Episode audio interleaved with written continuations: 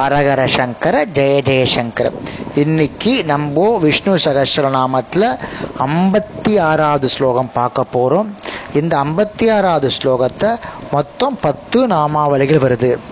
அஜோ மகாரக சுவாபாவியோ ஜிதாமித்ர பிரேமதனக ஆனந்த நந்தனோ நந்த சத்ய தர்மா திரிவிக்ரம அப்படின்னு ஸ்லோகம் பத்து நாமாவளிகள் இருக்கு. அஜ அகார பொருளாகிய ஸ்ரீ விஷ்ணுவிடம் பிறந்த மன்மதனாக இருப்பவர்.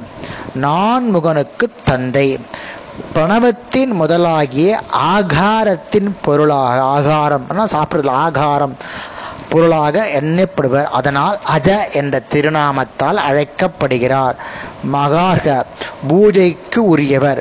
பூஜை முதலிய உற்சவங்களுக்கு உரியவர். அதனால் பகவான் மகா அக என்ற நாமத்தால் அழைக்கப்படுகிறார். ஸ்வபாவ்யா எப்பொழுதும் ஒரே சுவாவத்துடன் கூடியே இருப்பவர். மங்களகரமான பொருள் அனைத்தையும் உடையவர். சுதந்திரமானவர். ஞான ஆனந்தங்களை உடைய நல்ல ஜீவர்களை காப்பவர். தாமாகவும் முழுவதும் அனுபவிக்கத்தக்கவர். அதனால் பகவான் ஸ்வாபாவிய என்ற திருநாமத்தால் அழைக்கப்படுகிறார். ஜிதா மித்ர உட்பகைகளான ஆசை வெறுப்பு போன்றவற்றையும் வெளிப்பகைகளான ராவணன் கும்பகர்ணன் சுஷுபாலனையும் வென்றவர். நமக்குள்ள ஆசை வெறுப்பு இருக்கு. வெளியில் வந்து ராட்சசர்கள் இருக்கா? அவர்களெல்லாம் வென்றவர். அதனால் பகவான் பிதாமித்ர என்ற நாமத்தால் அழைக்கப்படுகிறார். பிரேமோதன ஆத்மாவாகிய அமுத ரசத்தை அனுபவிப்பதனால் எப்பொழுதும் மகிழ்ந்து இருப்பவர்.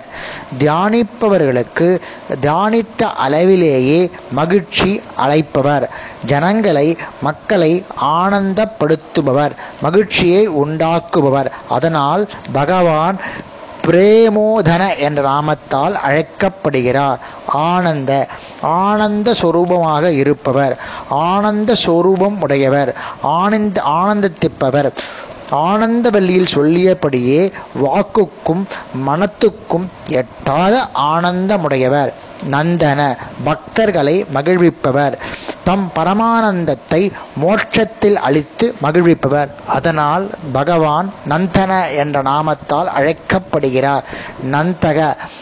நந்த வேண்டி நந்த வேண்டிய எல்லாம் நிரம்பியவர். அனந்த விஷய சுகங்களை கடந்தவர். எல்லாம் நிறைந்து இருப்பவர். அனுபவிப்பதற்கு உரிய பொருள்கள் கருவிகள் அனுபவங்கள் அனுபவிப்பவர்கள் தம்மிடம் நிரம்பியவர். சத் சத்திய தர்மா உண்மையான ஞானம் முதலியவற்றை உடையவர். உலகை தாங்குபவர் உண்மையான ஞானம் முதலிய தர்மங்களை உடையவர். ஆரம்ப முதல் தம்மை அடையும் வரை தம் தர்மத்தை தவறாது நடத்துபவர். அதனால் பகவான் சத்திய தர்மா என்ற நாமத்தால் அழைக்கப்படுகிறார். திரிவிக்ரம மூன்று அடிகளால். இது உங்களுக்கு எல்லாருக்குமே தெரியும். திரிவிக்ரம் அவதாரம் இது நான் ரொம்ப டீட்டெயில் சொல்லணும் அவசியமே இல்லை. மூன்று அடிகளால் மூன்று உலகங்களை வியாபித்தவர். மூ உலகங்களை அலைந்தவர் இத்திறந்த மகிமையால் மூன்று வேதங்களையுமே வியாபித்து இருப்பவர். மூன்று லோகங்களிலும் கருடன் மூலம் சஞ்சரிப்பவர். திரிவிக்ரம அவதாரத்தில் மூன்று அடிகளை உடையவர். மூன்று வேதங்கள் அல்லது முக்குணங்கள் அல்லது மூ உலகங்கள் அல்லது தேவர் மனிதர் அசுரர் ஆகிய மூவர் அல்லது சேதனம் அசேதனம் இரண்டும் கலந்த மூன்றிவற்றில் மூன்று அடிகளை வைத்தவர். அதனால் பகவான் திருவிக்கிரம என்ற நாமத்தால் அழைக்கப்படுகிறார். இன்னைக்கு நம்ம இதோட சில ஸ்லோகத்தை பார்த்துட்டோம். நாளைக்கு அடுத்த ஸ்லோகத்தை பார்க்கலாம். ஹரஹர சங்கர ஜெய ஜெயசங்கர்.